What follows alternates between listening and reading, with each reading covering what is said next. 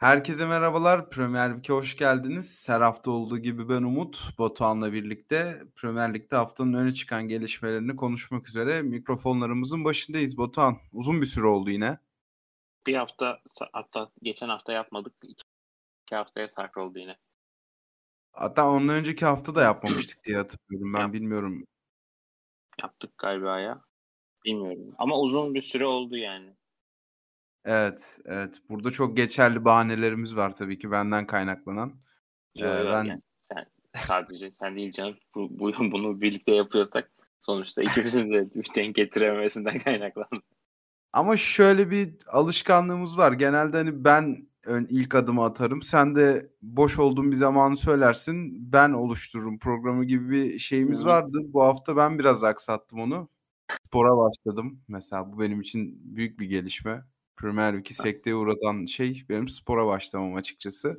Ee, ama bu hafta dönmeseydik artık gerçekten ayıp olurdu. O zaman e, konuşacağımız çok madde var. Hatta belki zaman kalmayıp yetiştiremeyeceğimiz maddeler de olacak. E, bu haftanın en büyük iki maçıyla başlayalım. Derbi demiyorum çünkü derbi dersek Nottingham Forest Leicester maçını da konuşmamız gerekecek. O yüzden Big Six maçlarını aradan çıkartalım istedim. E, öncelikle Tottenham Arsenal daha sıcak maçtan başlayalım dilersen. Yani genel olarak ne düşünüyorsun? Yani iki takım özelindeki lig gidişatlarını daha sonraya bırakacağım. Hatta şampiyonluk yarışı gibi bir maddeyi en United derbisinden de sonraya bırakacağım. Hı hı. Ama genel olarak maçla ilgili düşüncelerini alayım. Sonra bir iki tane sıkıcı istatistik vereceğim şu anda çıkarttığım. Yani çok kısa açılışı yapayım maçla alakalı. Ben daha farklı bir maç bekliyordum. Yani farklıdan kastım şöyle. Tottenham'ın biraz daha direnç koyabileceğini veya biraz daha reaksiyon gösterebileceği bir maç olmayacağını düşünüyordum açıkçası. Yani son dönemde aldığı sonuçlar belki hani biraz Tottenham'ı da sallantıya sürmüştü. Yani Conte ile alakalı biraz gereksiz e, polemikler de çıkmıştı son dönemde Tottenham özelinde. Onun haricinde de yani Tottenham'la alakalı yani çok olumlu şeyler okumuyorduk ya da duymuyorduk açıkça söylemek gerekirse. Bunlar bir kenara hem derbi olması itibariyle hem de yani tekrar Tottenham'ın bir şekilde tabii ki şampiyonluk belki uzak bir hayal ama en azından ilk dört yarışında daha söz sahibi olabilmesi için onlar adına da önemli bir maçtı. Yani yine iyi başladıkları bir 10-15 dakikalık bölüm oldu aslında. Yani belki 10 dakikalık bölüm. Ama ondan sonra Arsenal yani bu sezon neyi iyi yaptığını ya da neden şu an puan tablosunda lider olduğunu aslında fazlasıyla gösterdi çok dominant bir Arsenal vardı. Özellikle ya, o, ilk 15 dakikadan sonra Arsenal zaten tüm oyunu kontrol etti diyebiliriz rahatlıkla. Yani bu Tottenham karşısındaki oyunda aslında şu an niye birinci sırada onların olduğunu açıkça gösteriyor. Ya şunu cımbızlayacağım cümlelerinden. Hani daha farklı bir maç bekliyordum. Tottenham'ın daha dirençli olmasını bekliyordum dedin. Hı-hı. Ben bunu şundan iddia ettiğini düşünüyorum. Kuzey Londra derbilerinde genellikle deplasman takımı zafer elde edemiyor. Hatta yani şöyle bir araştırdım en son kim nerede galibiyet almış deplasmanda diye. Kuzey Londra derbilerinde deplasman alınan son sezon 2013-2014 sezonu. O da Thomas Rosicki'nin enteresan bir golü vardır onu hatırlarsın. Çok e, güzel bir kamera açısına yakalanmıştır.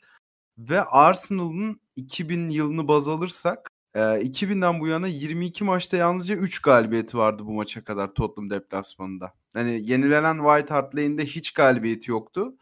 Ve bu maçta birlikte 23 maçta 4 galibiyeti yükselmiş oldular ve hani ben de maçtan önce Tottenham'dan daha fazla bir reaksiyon hatta genel gidişata dair bir reaksiyon beklerdim ama yani senin dediğin gibi o Ryan Sessegno'nu kaçırdıkları ilk 10 dakika dışında oraya çok iyi önlem aldı hemen maç içinde Arteta ondan sonra da daha Tottenham'ın e, pek bir varlık gösterebildiğini özellikle ilk yarıda söyleyemeyiz ama hani istersen maçın içine giriş yapalım şu an hı hı. şimdi. Yani ben şöyle bir giriş hı. yapıp sonra pas atayım kısaca.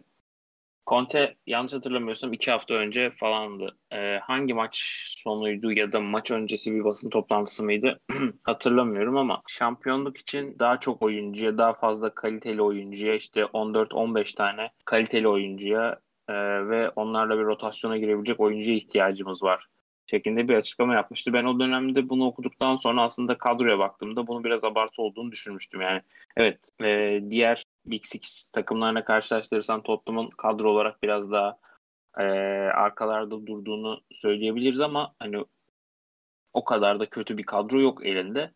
E, ama Arsenal'e karşı işte o ilk 10 dakikadan sonraki bölüm bence bunu biraz teyit eder şekilde e, izlenimler verdi bize. Yani çıkan 11'e baktığımızda oyun kurabilecek bir yapı yok. E, zaten yani top Conte takımlarından direkt böyle oyun kurması ya da arkadan geriden gelip oyun kurması beklenmez ama e, yani üçlü savunmayla oynayan bir antrenörün de beklerinin işte Sessenyo ve Doherty'ydi bu maçta. Yani oyun kurulumu sıfır. Kenardan gelebilecek isimler de böyle bir katkı veremez. Orta saha zaten öyle. Yani aslında bunlar da birazcık bu maç özelinde sorun yaratırken genel toplamda da e, defoları ortaya çıkardı biraz. Hı hı. Ki senin dediğin gibi yani Tottenham'dan oyun kurması veya topu domine etmesi beklenmez. Aslında bu maç özelinde rakibin de bunu dayatmayacak olması aslında Tottenham adına bir avantaj yaratabilirdi. Çünkü hani geçen sezonki Big Six maçlarında da birçok kez bu senaryodan galibiyet çıkarttılar. Hatta onu da başka bir madde olarak vereceğim ama Tottenham bu maçta hiç o hızlı kontrolleri vesaire sergileyemedi ve ikinci topların tamamını Arsenal orta sahası aldı. Tottenham'ın kadrosunun kötü olmadığına kesinlikle katılıyorum. Hatta e, Saliba ve Zinchenko'yu çıkarttığında sahada kalan Arsenal kadrosundan önde bitirdi geçen sezonu Tottenham.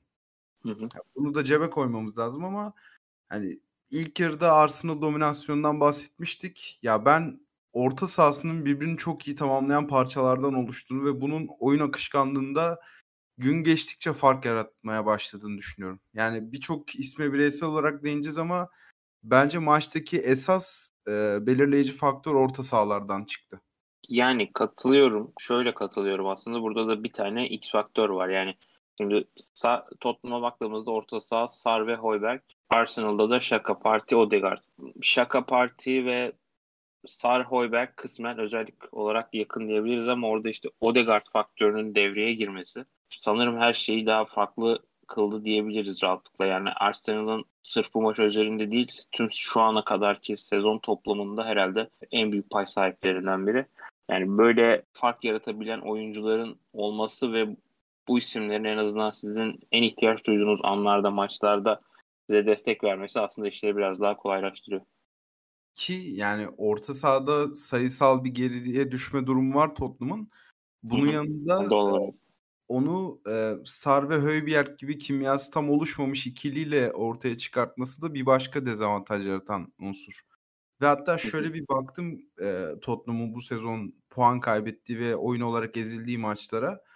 Ya Brentford, işte sezonun başındaki Chelsea maçı, eee, en son Dünya Kupası dönüşü kaybettikleri Liverpool maçı. Bunların tamamında rakibin üçlü orta sahasına karşı iki kişiyle zayıf kaldılar ve yani gün geçtikçe bunun daha da göze batıyor olması bir yakında bir formasyon değişikliğini getirebilir Tottenham adına ki yani bu maçların bence en popüler örneği sezonun ilk yarısındaki Arsenal maçıydı. Orada da bunu konuştuğumuzu hatırlıyorum. Yani Arsenal'ın 3 dinamosu yerle bir etmişti ki o maçta Bentancur da vardı. Yani kalite olarak daha üst düzey bir ikili. Ve o ilk Arsenal maçında bu kadar harap olduktan sonra bu maça farklı bir planla çıkmaması Conte'nin birazcık e, garip setti bana durumu açıkçası. De, senin dediğine şöyle destek vereyim. Elinizdeki isimler evet iyi olmayabilir ama kimya oturmamış bir kadroyla böyle kritik yani büyük bir maça çıkmak aslında biraz da bile bile intihar denilebilir. Yani Hoiberg tamam ama onun yanı doğru isim Sar mı emin değilim. Ya, bir mesaj vermek istiyor olabilirim peki. Yani lafını balla kesiyorum ama, işte, iki hafta önce gelen 14 tane oyuncuya ihtiyacımız vardan sonra bu hafta çıkan 11 vesaire Hani, bilmiyorum tazminat mı kovalamaya başladı acaba hoca? Yani yani onu bilemem de e, yani şöyle tazminat olayını şöyle destekleyeyim aslında. Kon yavaş yavaş şey haberleri de çıkmaya başlamış birkaç yerde. Yani büyük gazete şeyde haber sitelerinde ya da gazetelerde şu anda yok. Ama Pochettino tekrar Tottenham olur mu olmaz mı? Yavaş bunlar da dillendirmeye başlamış. Ki Tottenham'da resmi olarak açıklanmadı diye hatırlıyorum. Bir satış süreci orada da var. Yani en azından potansiyel adaylara bakıyorlar, değerlendiriyorlar gibi haberleri hatırlıyorum ben. Hı hı. Yani orada da biraz konteyner herhalde elini kolunu bağlayacak şeylerden biri de bu süreçte bu olur diye düşünüyorum. Ee, yani ilk yarıda bilmiyorum ekleyeceğin daha başka bir şey var mı? Ben Arsenal'ın orta sahasının çok belirleyici olduğunu düşünüyorum dediğim gibi en başta. Ve hani Sar Højbjerg ikilisine minik bir parantez açtık. Bu orta saha ikilisi aslında baktığın zaman savunma olarak artı katan ama hücumda beklentileri karşılayamayan bir ikili olarak algılanır ama mesela savunma anlamında da hiç faktör olamadılar. Ve Arsenal bir noktadan sonra ilk bahsettiğimiz 10 dakikadan sonra hücum akışkanlığını iyice maksimize etti ve çok kolay artık pas yapıp 3. bölgeye topu taşımaya başladı. Yani burada yani zaten işte, en önemli faktör o bahsettiğimiz orta saha karşılaştırmaları. Belki Arsenal'ın en azından isim olarak diyeceğim. Yenildiği tek alan toplama hücum attı. Onun haricinde yani işte savunma attı, orta sahadaki üçlü Tottenham'ın kat ve kat önünde. Yani şimdi sadece bu maç özelinde değil eğer sezona yani merkez stoperiniz Erik Dyer'la başlıyorsanız aslında orada da aslında büyük problemler olduğu belli. Yani e, tabii ki de Dyer kötü bir oyuncu değil ama hani takımın merkez stoperi, üçlü savunmanın merkez stoperi olacak doğru isim o mu? Ya da işte savunmanın yani şu anda or- oynadığı bölge nedeniyle diyebiliriz herhalde rahatlıkla. Yani lider olacak isim o mu? Aslında bu da Tottenham'la alakalı birçok soru işaretinin fitilini ateşliyor. Bir de ben girişte şeyi e, bahsi açmıştım. Onu tamamlamak isterim. Bu ilk 10 dakikada Ryan Sessegnon oyunun diğer kanadında oyun kurduktan sonra bol bol arkaya sarkıtmaya çalıştılar ve boş kanada top attılar. Onu da Arteta bence şöyle e, çözdü. Yani Saka'yı savunma desteğine çağırmaktansa Ben White'ı daha öne çıkarttı ve Ben White oraya gelen topları artık bir noktadan sonra tıkamaya başladı. Zaten Tottenham e, bunu orta sahadaki yeterli elemanı olmadığı için geliştirememeye de başladı ama bunu da öyle problemi halletmiş oldu. Başka bir konu açacağım. İkinci yarıda da Tottenham'ın kaçırdığı çok fazla fırsat var ama algımızda kalan en azından benim algımda kalan Arsenal'ın kusursuz bir 90 dakikayı çıkartmış olduğuydu. Yani bunun sebebi ne? Çünkü Tottenham ikinci yarı e, ilk yarıda gösteremediği birçok şeyi gösterdi. Tabii orada seyirci baskısı artık e, iki farklı geridesiniz onun getirdiği bir şeyler yapmalıyız. Telaşı. Ya evet çok daha iyi oynadı ve rahatlıkla puanı da alabilirdi bence Ramsdale çok iyi bir gün çıkartmasaydı. Yani e, en başta sorduğunuz sorunun cevabı sanırım en doğru açıklama olur bu konuyla alakalı.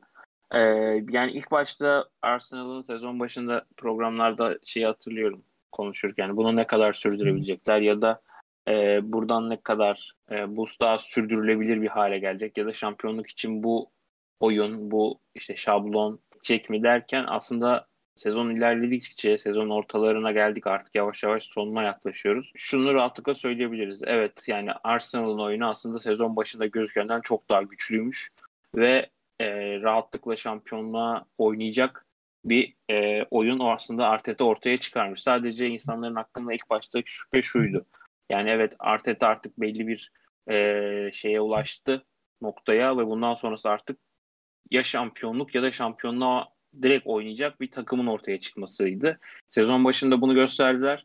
Bazı maçlarda şampiyon olabilecek o potansiyel takım görüntüsüne uzak olmalarına rağmen sağdan galibiyet ayrılıkları durumlarda oldu. Ama burada işte skoru aldılar, skoru korudular ve bunu bir şekilde e, maç sonuna kadar yaymayı başardılar. Yani bu da e, herhalde şampiyon takım alametlerinden biri olsa gerek. Burada Tottenham'ın ikinci yarıda 5 isabetli şutu var. Pas sayıları ve rakip ceza sahasında dokunuşları da Arsenal'dan bir hayli fazla ikinci 45 dakika özelinde. Tek problem 72 top kayıpları var ama Alat atak oynarken çok da şaşırtıcı değil bu rakamın çok fazla olması. Dilersen bireysel performanslara geçelim buradan. Hı hı. Arsenal özelinde ben iki bekin Ramsdale'ın ve Ödegaard'ın çok iyi olduğunu Thomas Partey'in de muhtemelen kariyer maçını oynadığını düşünüyorum. Yani Atletico'daki bütün maçlarına hakim olmadığım için çok sıkmayayım bu konuda ama Arsenal forması altında çok çok iyi bir maç geride bıraktığını düşünüyorum. Hatta yani top 3 performansından biridir muhtemelen. Evet, direkten dönen top da gol olsaydı herhalde yani zir zirveye yaklaştığı anlardan biri olurdu muhtemelen. Ya direkten dönen pozisyonu ya bir arkadaşıma özet izletirken sadece o pozisyonu göstermek için açmıştım videoyu ama özete koymamış Bein Sport. Ya bilmiyorum özeti tekrar izlemedim. Ee, bir şey ben 90 dakikasını bile tekrar izledim ya bu maçın. Hayır ben bu hafta tekrar yani izlediğim bir maç olmadı. Yetişmedi maalesef. Ama yani bireysel performans odaklı yani saydığın isimlere katılıyorum. Ama sanırım en büyük parantezi burada Odegaard'ı açmamız gerekiyor. Yani yeterince en başta övdüm e, ama City şampiyonluklarında öne çıkan isim genelde Kevin De Bruyne'di ya da işte her takımda işte Chelsea'nin daha önceki şampiyonluklarında Hazard atıyorum Liverpool'da o ön, ön alandaki üçlü ön plana çıkıyordu. Burada da herhalde eğer şampiyon olmayı başarırlarsa en çok Ödegaard'ın ismini söyleyeceğiz gibi duruyor ki bu maç özelinde gösterdiği performans da deplasman derbiden 3 puanla ayrılmalarının en büyük sebeplerinden biriydi. Ya şimdi sen derken düşündüm hani Arsenal mutlu sona ulaşırsa bir numaralı adam kim olur diye. Bence Ödegaard tabii ki başlarda olur ama mesela geçen sezonki Kevin De Bruyne kadar başrolde olur mu emin değilim. Ya bu da aslında bir eleştiri değil Arsenal'ın takım olarak ne kadar güçlü bir görüntü sergilediğine bir övgü olarak algılayabiliriz bunu. Yani ona katılıyorum. Daha bütün bir yapı olduğunu söyleyebiliriz. Hı hı. Ama en sivrilen isim bence ya partiyi de dediğin gibi yavan atmak istemiyorum. Ayırmak istemiyorum onu. Ama ya yani biraz daha parlayan bir. Ki benim tarz olarak bayıldığım bir oyuncudur Ödegaard ama ya mesela bu maçta da herhalde kilidi açan ismin Bukayo Saka olduğunu söyleyebiliriz herhalde ya. Orada tabii ki Hugo Lloris'in büyük hatası var ama yine kilidi açan aksiyonu Saka geliştirdi ve inanılmaz bir yıldız kazandı şu anda Arsenal bu genç yaşında akademisinden. Çok etkileyici ya. Hem sağ içi hem dışı yönetimleri mükemmele yakın gidiyor şu anda Arsenal'ın. Yani bundan sonra herhalde tepe taklak olmalarının tek şeyi kendi kendilerine kaybetmeli olur. Yani bu saatten sonra herhangi bir aksilik olmadığı sürece yani bu oyunu işte kalan 18 haftada işte yerine ise sürdürebilir kılmaları haline yani 18 haftanın 18'inde kazanmaları gerekiyor demiyorum. ee, ama hani bu oyunu biraz daha en azından 18 haftalık periyoda makul seviyede yaydıkları anda ya da en azından bunu da yani bir iki ay daha bu şekilde sürdürüyor. Yani Mart'a lider girdiklerinde ben artık işin bir yerden sonra dönmeyeceği kanısındayım. Ki ben oyun olarak daha da gelişebileceklerini düşünüyorum açıkçası. Yani bu kadar övgüyle bahsettik ama mesela ya tabii ki Tottenham deplasmanında kimse Tottenham'a pozisyon vermeden geri dönemez. Öyle bir dünya yok ama mesela normalden daha fazla fırsat sundular bence Tottenham'a bu maç üzerinde. Yani Newcastle United örneğini vereceğim. Newcastle United bu stadyumda bu kadar fırsat tanımamış diye hatırlıyorum. Yani şu an hatırlayamıyorum açıkçası. Maçı hatırlıyorum ama direkt 90 dakika özelinde hani fırsat ya da pozisyonlar o kadar şu an keskin değil bende. Ben bir isme daha parantez açayım. Az önce hani iki bekten bahsederken Ben White'ın Sesenyon savunmasına da değinmiştim ama Ben White bu maçta 3. bölgede en fazla pas deneyen ve en çok isabet kaydeden oyuncuymuş. Yani orijini stoper olan bir oyuncunun bu sezon birlikte sağ beke geçip orada büyük fark yaratması da yani çok çok özel bir menajer dokunuşu. Ya zaten bunu benim söylememe gerek yok. Birçok kişi farkındadır herhalde süreci yakından takip eden. Yani işte kağıt üstüne baktığın zaman işte sol bek Zinchenko, iki stoper ve bir tane stoper orijinali sağ bek. Bu takım nasıl hücum yapar diye düşünüyorsun ama e, işte Ben White'ın ekstra performansı ya da aslında içinde var olan cevherin ortaya çıkması herhalde Arsenal'i Arsenal'in en büyük taşıyıcı konularından biri oldu diyebiliriz. Tottenham'daki bireysel performanslara hem olumlu hem de olumsuz anlamda bakalım. Tabii ki olumsuz anlamda konuşacağımız çok fazla daha isim var. Mesela Hugo Lloris 300 küsür maçlık Tottenham kariyerinin ilk kendi kalesine golünü attı. Ki genel olarak bir performansında düşüş var ve Tottenham şu anda net bir şekilde kaleci arıyor. Hatta uzun süredir Pickford'da ilgilendikleri yazılıyor, çiziliyor. Ee, onun dışında olumlu olarak da herhalde Harry Kane dışında göze çarpan bir isim bence yoktu. Ya o da 4 anahtar pasla bitirdi maçı. O da epey yüksek bir rakam tabii. Yani tek sorun burada yani Loris'i kötülemek değil derdim. Ee, yani golde bence çok büyük bir hatası yok. Yani tabii ki büyük en büyük hata payı, payı onda ama yani sırf yediği gol yüzünden de yıkmak ona her şey doğru gibi gelmiyor. Genel olarak bir toplumda bir sorun var yani bireysel performanslarla çözülebilecek e, ya da bireysel per, inişli çıkışlı bir, bireysel performans dalgalanmasından kaynaklanan bir sorun yok gibi duruyor şu anda takımda. Yani genel olarak bir mentalite ve birazcık ne diyeyim heves problemi var gibi takımın genelinde. Hı hı. Yani aslında yani çok öne çıkan bir isim bu maç özelinde ben kimi sayabileceğimizden emin değilim. Hı hı.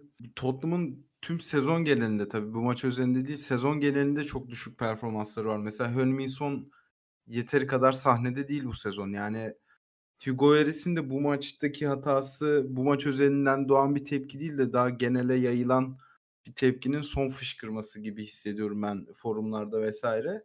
Ama Tottenham'da genel olarak bir e, düşüş gözlemlediğine kesinlikle katılıyorum. Hatta şöyle bir e, konu açayım yeni. Tottenham yapısı gereği Big Six derbilerinde çok fark yaratabilen bir takımdı ve geçen sezon Conte geldikten sonra çıktıkları 6 Big Six derbisinde 2 galibiyet, 2 mağlubiyet ve 2 beraberlik aldılar. Beraberlikler Liverpool'aydı yanlış hatırlamıyorsam. Manchester City'yi deplasmanda yendiler. Arsenal'ı e, iç sahada domine edip Şampiyonlar Ligi'ne gitmeyi başardılar ama bu sezona geldiğimizde 5 maçta net bir şekilde 4 mağlubiyet var ve oyun olarak çok ezildikleri bir Chelsea deplasmanında son dakika golüyle aldıkları bir beraberlik var. Ya ben bu takımın açıkçası bu yapısı gereği Şampiyonlar Ligi'nde büyük fark yaratabileceğini düşünüyordum. İşler aynı kalsaydı ama e, tabii ki sezon içinde çok dalgalanmaya sebebiyet veren sakatlıklar yaşadılar. Yani Kulusevski doğru düzgün sahaya çıkamadı. Şu anda Bentancur'dan eksikler, savunma rotasyonu devam, devamlı değişiyor ama böyle de bir gerçek var ve bunların en büyük problemi bence Conte'nin vücut dili. Yani az önce biraz bahsettik ama buradaki iştahsızlığın da ben nedeninin Antonio Conte olduğunu düşünmüyor değilim açıkçası. Yani kuşkusuz en büyük faktör. Biraz kenardaki e, huzursuzluk ve memnuniyetsizlik diyebiliriz herhalde ortaya çıkan tablo üzerinde. Yani dediğim gibi şu anda Tottenham'daki sorunlar kısa vadede çözülecek gibi durmuyor. Yani devre arası işte deseler yaz bu e, yaz döneminde olduğu gibi tamam e, kimi istiyorsanız alalım. E, işte 25 kişilik bir kadro kuralım. Conte istediği oyuncuyu söylesin. Biz de gidip alalım deseler bile bu sorunların kolay bir şekilde çözülmeyeceğini ve e, yani Tottenham'ın hem artık yönetimsel bazda da sanırım bazı problemler olduğunu düşünüyorum. Yani tekrar Pochettino gelse ne değişecek ondan da emin değilim. Ee, yukarıda bir sorun varsa ya da o satışla alakalı, devirle alakalı şeyler düşünülüyorsa yani kulübü en iyi, son dönemde en iyi bilen isimlerden biri Pochettino. Ya yani onunla geldiğinde tekrar o Şampiyonlar Ligi'nde yakalanan başarı, şampiyonluk kovalanan sezon e, kolay kolay tekrar gelmeyecek gibi duruyor şu anda. E, bu maça dair ekleyeceğimiz başka bir şey yoksa şampiyonluk yarışını konuşacağız tabii programın sonunda ama ya özellikle Tottenham'a ekleyeceğimiz bir şey yoksa geçelim diğer Yok. büyük maça. Burada seni biraz daha konuşturmayı düşünüyorum çünkü söyleyecek çok şeyim vardır herhalde bu maçla ilgili. Şöyle iki istatistik vermek isterim. Manchester United Pep Guardiola'yı Manchester City başındayken en çok mağlup eden takım. Yanlış hesaplamadıysam. Bu hesabı bir 10 dakika içerisinde yaptım ama daha doğrusu geri kalan 3 takımla kıyasladım. Chelsea, Liverpool ve Spurs. United 14 maçta 7 kez kaybediyor Guardiola'ya. 5 kez mağlup etmeyi başarıyor. Aynı dönemde Liverpool bir maç eksikle 4 kere mağlup ediyor Guardiola'yı Premier Lig'de. Chelsea de 4 kere mağlup ediyor. Tottenham da 4 kere mağlup ediyor. Yani bunlar maçlar tamamlandığı zaman yüksek ihtimal olmasa bile United'la aynı sayıda mağlubiyet yaşattırabilir City'ye ama şu an böyle bir gerçek var ve e, Old Trafford'da Liverpool, Arsenal, City ve Tottenham'ın aynı sezonda mağlup edildiği son sezon 2010-2011.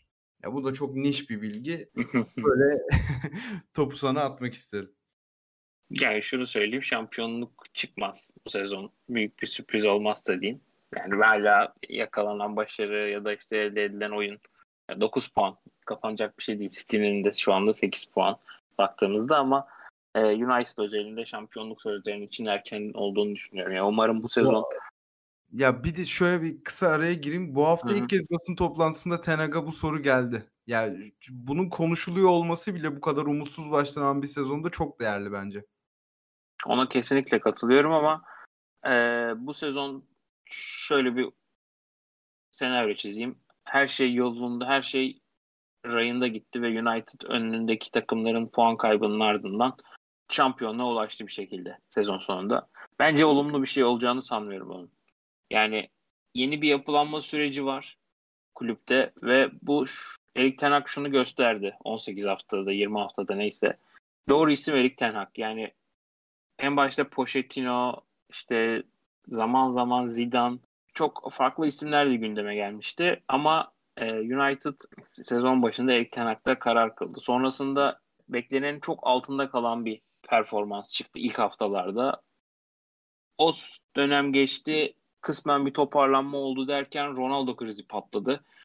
Ronaldo krizinin olduğu süreçte United neredeyse hiç sallanmadı diyebiliriz. Ondan sonra bir bomba düştü takımdan ayrıldı.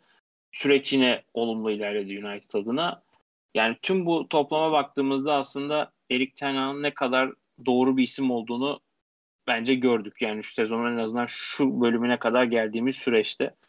Şampiyonlukla alakalı bence konuşmak için erken. Yani yakalanan hava evet bu soruları ya da bu yorumları doğru şekilde e, do, yani doğal olarak bunların ortaya çıkmasına sebep oluyor ama e, daha yeni yani yapılanmaya çok yeni başlayan bir takım için e, ya bence birazcık bunları biraz daha geride tutmak gerekiyor. Çünkü şampiyon olma, olabiliriz'i bu kadar erken e, devreye soktuğunuzda o bence yapılanmaya da biraz zarar veriyor. Yani United şu anda oluşan kadro işte Ronaldo ayrıldı. İşte ara transfer döneminde sadece Weghorst geldi. E, başka hamle olacağını sanmıyorum. E, muhtemelen bu kadro bu sezonu tamamlayacak. Sezon sonunda da yine yaz transfer dönemindeki gibi geride kalan dönemdeki gibi benzer hamleler olacak ve bir bir inşa daha yani bir ekleme süreci daha yaşanacak ve takım ondan sonra rayına biraz oturacak. Bence City maçı da aslında iki takım arasındaki güç ve yapı farkını biraz gösterdi diye düşünüyorum. Yani o yüzden şampiyonluk evet çok uzak bir ihtimal değil. Şu puan farkı ve daha sezonun ortasında olduğumuzu varsayarsak. Ama United'ın o yapılanma sürecine ben e, bunların biraz zarar vereceği düşüncesindeyim. Hı hı. Yani ki şu anda ligi sürüklese eden Arteta ve Arsenal'ın da süreci aslında ne kadar Hı e, yavaş ilerlettiğini düşündüğümüzde bunu bir hızlı hale getirmek senin dediğin gibi çok işe yarar olmaz. Hatta yani bu takımın haddinden fazla başarılı olması beklentileri de belli ölçüde değil. Yani Jose Mourinho'nun pandemi sezonunda ikinci yaptıktan sonra United şöyle bir algıya kapıldı ya yani biz daha fazla harcama yapıp aslında yukarıyı yakalayabiliriz. Şu anda Liverpool'u devre dışı bıraktık. Hani bunun gibi bir yanılgı olabilir ama yani Ten Hag ve United'ı genel olarak nasıl değerlendirirsin gibi bir soru soracaktım maç muhabbetinden sonra. Onu güzel cevaplamış oldun. Dilersen maça geçelim. Hı, geçelim. Yani son olarak şunu ekleyeyim. Ee, ya Guardiola'nın ya da e, Marcelo Bielsa'nın sözüydü. Bielsa diye kalmış aklıma ama Guardiola da olabilir. Emin değilim. E, gereğinden hızlı ileriye giden top aynı şekilde geri kalenize dönebilir diye bir sözü vardı Bielsa'nın diye. Yani United'ın şampiyonlukla alakalı herhalde söyleyeceğimin tüm özeti bu cümle olabilir. Ee, şimdi bir maç öncesine gidelim. Maç öncesi yorumlarında Guardiola çok ridiculous bir plandan bahsetmişti United'ı mağlup etmek için. Dolayısıyla bu da benim e, beklentilerimi çok yükseltti maç öncesinde. Ve bahsettiği kadar da aslında ridiculous bir ilk 11 çıkmadı sahaya. Hatta çok klasik. Hemen hepimizin sayabileceği bir 11. Ya yani bu bir hicivden kaynaklanan bir açıklamaymış. Onu anladık maç e, kadroları yayınlandığı zaman. Ama beni City tarafından ziyade United tarafı çok şaşırttı. Yani bu Dünya Kupası'ndan sonra Nottingham Forest maçıyla yanlış hatırlamıyorsam sahneye çıkan Van Bissaka, Luke Shaw ve Tyler Malasya'nın beraber kullanılması bu maçta da yapıldı ve yani rakipte Haaland gibi bir anomali varken Luke Shaw'u stopere koymak çok büyük cesaret. Benim de en büyük şaşırdığım onunla açık ambulya açıklandığında şaşırdığım nokta oydu. Yani tamam Varan stoperde Van Bissaka tercihinde savunma sebebiyle ve atletizm e, dolayısıyla anladım. Kabul yani tamam dedim mantıklı ama dediğin gibi Haaland varken e, stoperi Luke Shaw ve Varan'la oluşturmak büyük bir riskti. Ama o riskinde bence ödülünü aldı yani. Fazlasıyla aldı hatta Erik Şundan kaynaklanmış olabilir Luke Shaw'un stoper oynaması. Etihad'da Lisandro Martinez çok kötü bir gün geçirmişti hatırlarsan 6-3 maçta. Onu tekrar aynı rakibe karşı sahaya atmaktansa daha doğrusu Antonio Conte'nin Arsenal'a yapmadığı şeyi bence Ten City'ye karşı denedi. Ve yani Luke Shaw çok iyi oynuyor. Şu anda bölgesiz. Benim en formda oyuncu olarak tanımlayabileceğim bir oyuncu şu anda ligde. Ve bu maçı da bence harika çıkarttılar. Yani City'yi genel olarak çok yavaşlattılar ki genel anlamda City'de de bir kısırlık var. Onu da konuşuruz. Ee, beni ikinci şaşırtan tercih de Bruno Fernandes'in Cancelo karşısında birebir konumlanmasıydı. Ben ilk başta şey düşündüm. 4-4 düşündüm. Hı. Orta baklava şeklinde olacak diye düşünmüştüm açıkçası. Yani çift forvet oynayacak diye düşünmüştüm ama senin dediğin gibi normal klasik 4-2-3-1'den devam etti. Hı hı. Ki kenarda da orta saha merkezli bir oyuncu kullanarak aslında şunu denemek istemiş diye yorumladım ben. Ee, Fernandes topla buluştuğunda genelde merkezde oluyor ve diğer kanadın forveti Rashford sık sık Martial'in yanına giriyor. Ya asimetrik bir yapı çıkartıyor ama ilk yarıda bu hiç işlemedi ve ikinci yarıya bambaşka e, hamleyle farklı bir plan dahilinde çıkmayı başardı Tenak. Ve ikinci yarıda aslında kurak geçen ilk yarıdan sonra gayet maçın temposu arttı bence. Aslında ilk yarı City'nin çözmesi gereken bir yarıydı. Yani oyun olarak olması gereken her şey aslında yaşandı diyebiliriz. Yani United bekledi. Belirli dönemlerde o baskı dozunu arttırdı ve şans kovaladı ki yakaladığı Rashford'la bir pozisyon var. O gol olsa belki maç çok daha farklı bir yere gidebilirdi. İlk yarının ardından ikinci yarıya geçtiğimizde United biraz daha artık kapanmaya başladığı anlarda o Grealish'in Grealish'le gelen gol e, aslında United'ın yapısını birazcık değiştirmesine sebep oldu. Yine çok hani baskı altına bence alamadı City yani tabii ki daha e, fazla hücum etmeye ve maçı tabii puanla bitirmeye çalışan tarafa döndü United bir yerden sonra golden sonra. Ama yani genel gollere de baktığımızda tam olarak hani City, City üzerinde kolay bir hakimiyet kurabildiklerini söylemek güç. Ya şeyi merak ediyorum onu soracağım. Daha doğrusu şöyle bir şey gözlemledim.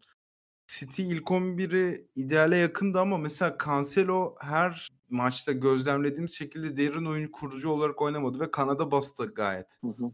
Bunun sence sebebi neydi? Yani bence bunun rakiple değil. Yani çünkü işte onların e, senin söylediğin gibi eşleştiği isimlere bakarsak kanatta Fernandez var. Onun arkasında da Van Bissaka var. Yani kolay bir te kolayca tehdit edebilecek, kanat üzerinden tehdit edebilecek isimler değil. Ya bence bunun esas sebebi biraz daha oyunu genişletmek, o sete yerleşildiğinde o alanı açabilmek diye düşünüyorum. Bir de ya bambaşka bir konuya geçelim. Tabii gollere falan geleceğiz ama City özelinden ilerlemeye devam ediyorum. Bence bu sene City'nin nasıl bir hücum maçı geçirdiğini Haaland'ın istatistikleri üzerinden okumamız mümkün. Yani böyle bir fırsatımız var ve Haaland genellikle topla az buluştuğu zaman e, City'nin çok çok iyi bir günü geride bırakmadığını söyleyebiliriz. Yani bu maçta da 20 kere topla buluştu. 14 isabetli pası var. E, gayet etkisiz bir performanstı. Şu tartışmayı ben sezon başında belli forumlarda vesaire gördüğümü hatırlıyorum. Haaland oyun olarak City'yi geriye götürebilir mi? Yani bu tartışmanın üstü kapanmıştı tabii ki 20 küsür gol atınca bir anda. Artık kimsenin kalmamıştı bunu dile getirmeye ama bazı maçlarda 10 kişi oynatıyor ve bu City'nin geçmiş sezonlarında çok gözlemlediğimiz bir şey değil. Ama şöyle bir te, e, karşı görüşte de gelebilirsin. Bunu da yazdım.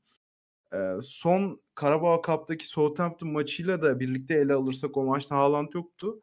Son 180 dakikada yalnızca bir isabetli şutu var City'nin. Bu da bu maçtaki Grealish'in şutu işte. Hücum anlamında bir geriye geriye gidiş olduğu istatistik kağıdında belli. Hatta onun da geriyesine gidersek Chelsea ve Everton maçları da var. Kısır geçti diye özetlenebilecek hatta puan bıraktıkları.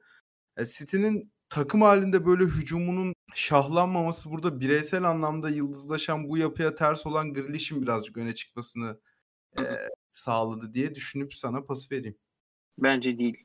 Yani deplasmandaki City ve e, bu maç özelinde diyeyim. E, çünkü FA Cup'taki City, şey, Chelsea maçı birazcık yani normal aslında beklenen şekilde gerçekleşmişti.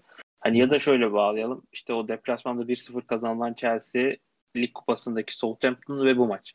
Yani e, bu üçüne baktığımız zaman aslında senin söylediğin gibi bir üretim problemi var ve bu bence biraz Haaland'dan kaynaklanan bir problem değil. Çünkü sezonun ilk başlarında Haaland atarken tek başına ya da Haaland'ın attığı goller solo goller değil yani topu bir yerde alıp bir mesafe kat edip kendi yarattığı ya da Ee, yani klasik aslında biraz Messi'nin hani kendi bireysel çabasıyla yarattığı bazda goller ya da işte diğer yıldız isimlerin yarattığı gol gibi goller değildi. Tamamen hazırlanan ve finalini Haaland'ın yaptığı gollerdi çoğu. Ama bu son üç maça baktığımızda Dünya Kupası arasından sonra yani City'de bir üretim problemi olduğunu rahatlıkla söyleyebiliriz. Yani burada Chelsea deplasmanında farklı bir yapının olması, Southampton karşısında net bir üretim sorunu olması yani oradaki kadro tercihi de belki bunda etkili oldu biraz. Ama burada e, biraz şunu e, United karşısında da şunu gördük. Yani oyun sıkıştığı anda City biraz şeye dönmeye başladı gibi hissediyorum. Yani en azından bu arka planda tercih edilen bir taktikti muhtemelen ya da düşünceydi. E, oyun sıkıştığı anda direkt ortala yapmaya başladılar. Yani o Haaland'ın belki gücünü kullanmak istediler ve bundan da sonuç alamayınca biraz oyun sıkıştı. İlk ikinci yarı değişiklik yine derken e, yine orta kafa golden geldi gol aslında. İlk yarıda denedikleri bir pozisyondu. Yani burada temel sorun Haaland'ın varlığından ziyade onun çevresinde oluşan e, ekibin üretim problemi diye düşünüyorum. Hı hı. Ki burada yani tabii ki bireysel performansları sadece işaret ederek bu tıkanıklığı söylemek e, hakkaniyetli olmaz ama bazı oyunculardaki düşüşte özellikle Dünya Kupası'ndan sonra belli oluyor. Yani belli açılardan Kevin De Bruyne de bunu söyleyebilirsin. Bernardo Silva'ya söyleyebilirsin. Foden hiç kendisi gibi değil. Hatta yakın zamanda bence formayı tamamen kaptıracaktır dişe. Öyle hissediyorum. Ee, bu maçta da ilk değişikliği hatta tek değişikliği Phil Foden oldu Pep Guardiola'nın. Zaten hani birazdan değiniriz tabii ki şampiyonluk yarışına ama Arsenal'ı bu kadar çok favori göstermemizin sebebi de City'nin alıştığımız düzeyin et gerisinde olduğu bence. Ama bu maçta ilerlemeye devam edelim.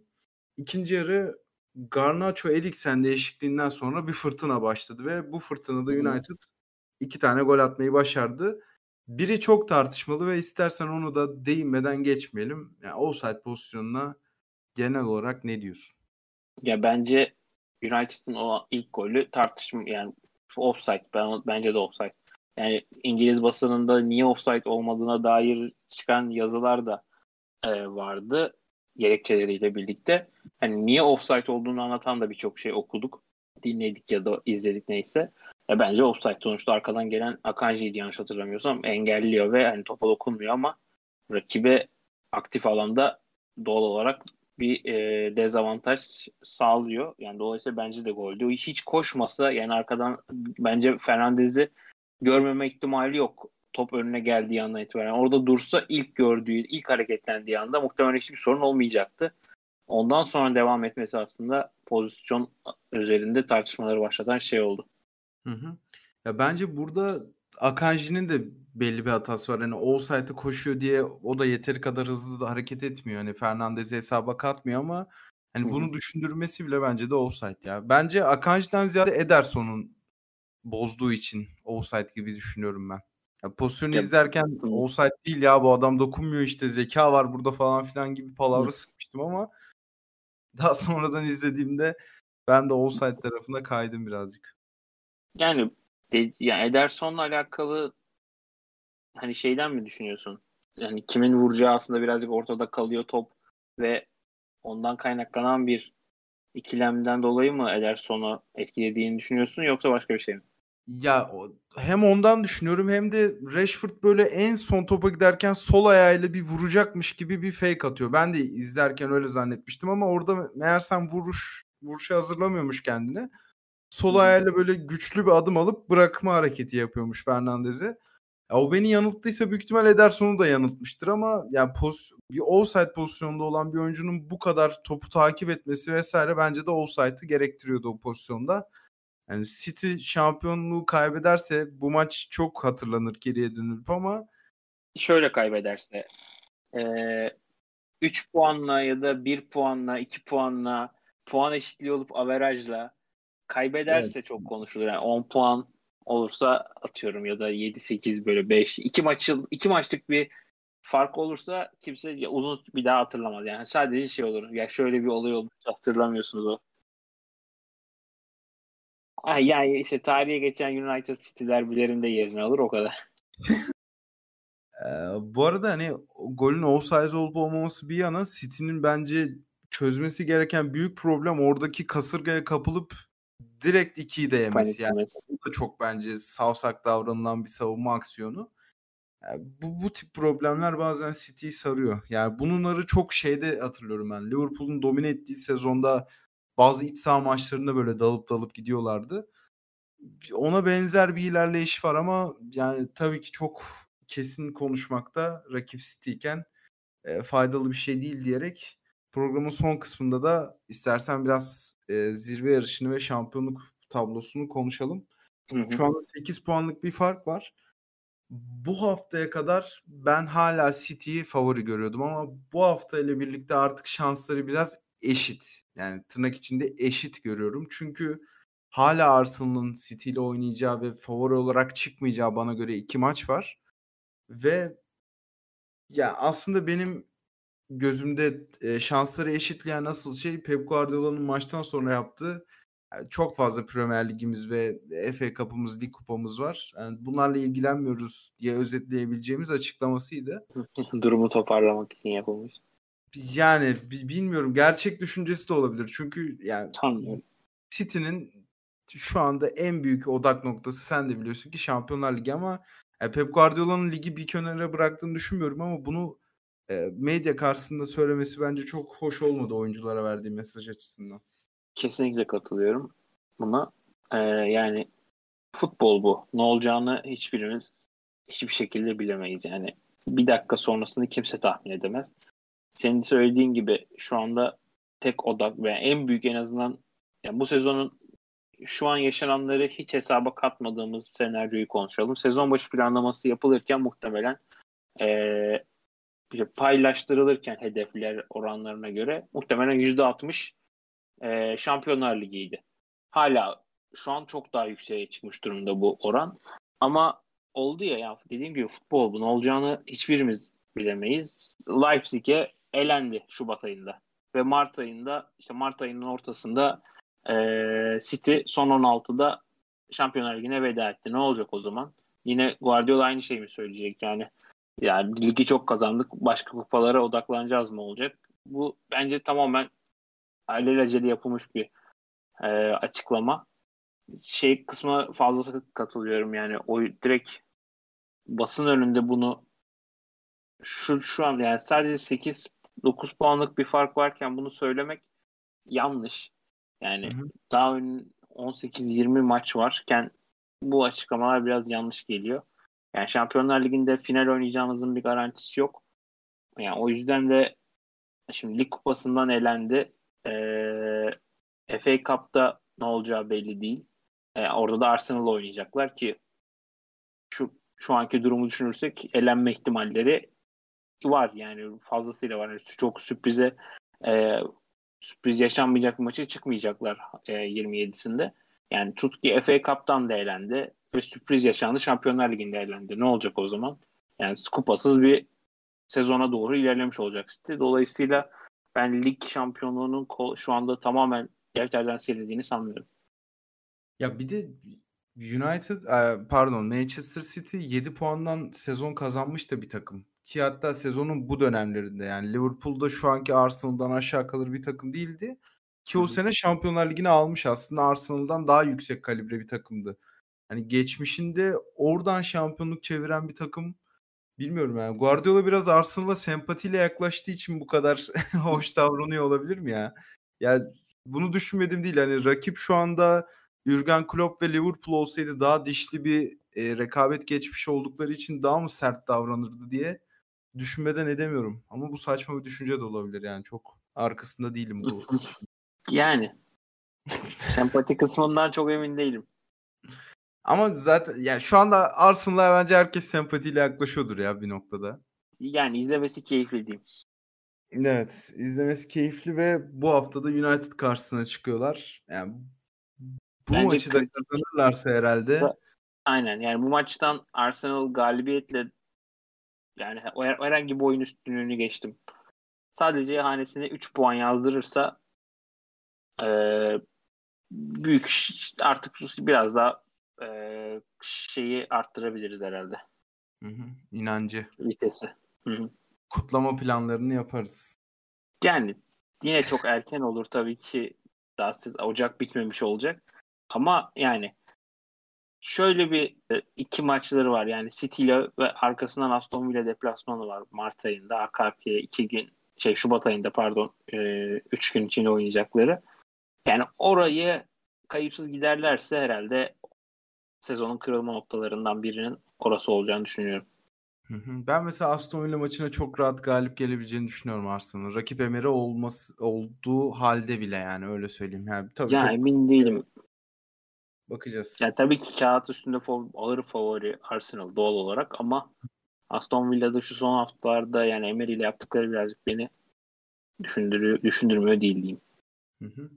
Katılıyorum. Yani United özelinde ekleyeceğimiz başka bir şey yok herhalde. Ben az önce bir saydım. Liverpool, Arsenal, City ve Tottenham'ı ka- Tottenham'a karşı içeride kazanmayı bildiler. Bence Liverpool, Arsenal ve City maçı çok birbirine benziyordu ama Tottenham burada biraz fark yaratıyor. Tottenham maçında topu da çok e, domine ederek Tottenham'ı hiç kendi yarı sahasından çıkartmayarak mağlup etmişlerdi. E, ya iki türlü de galibiyet alabilmeleri iç sahada çok değerli tabii ki gelecek için bilhassa.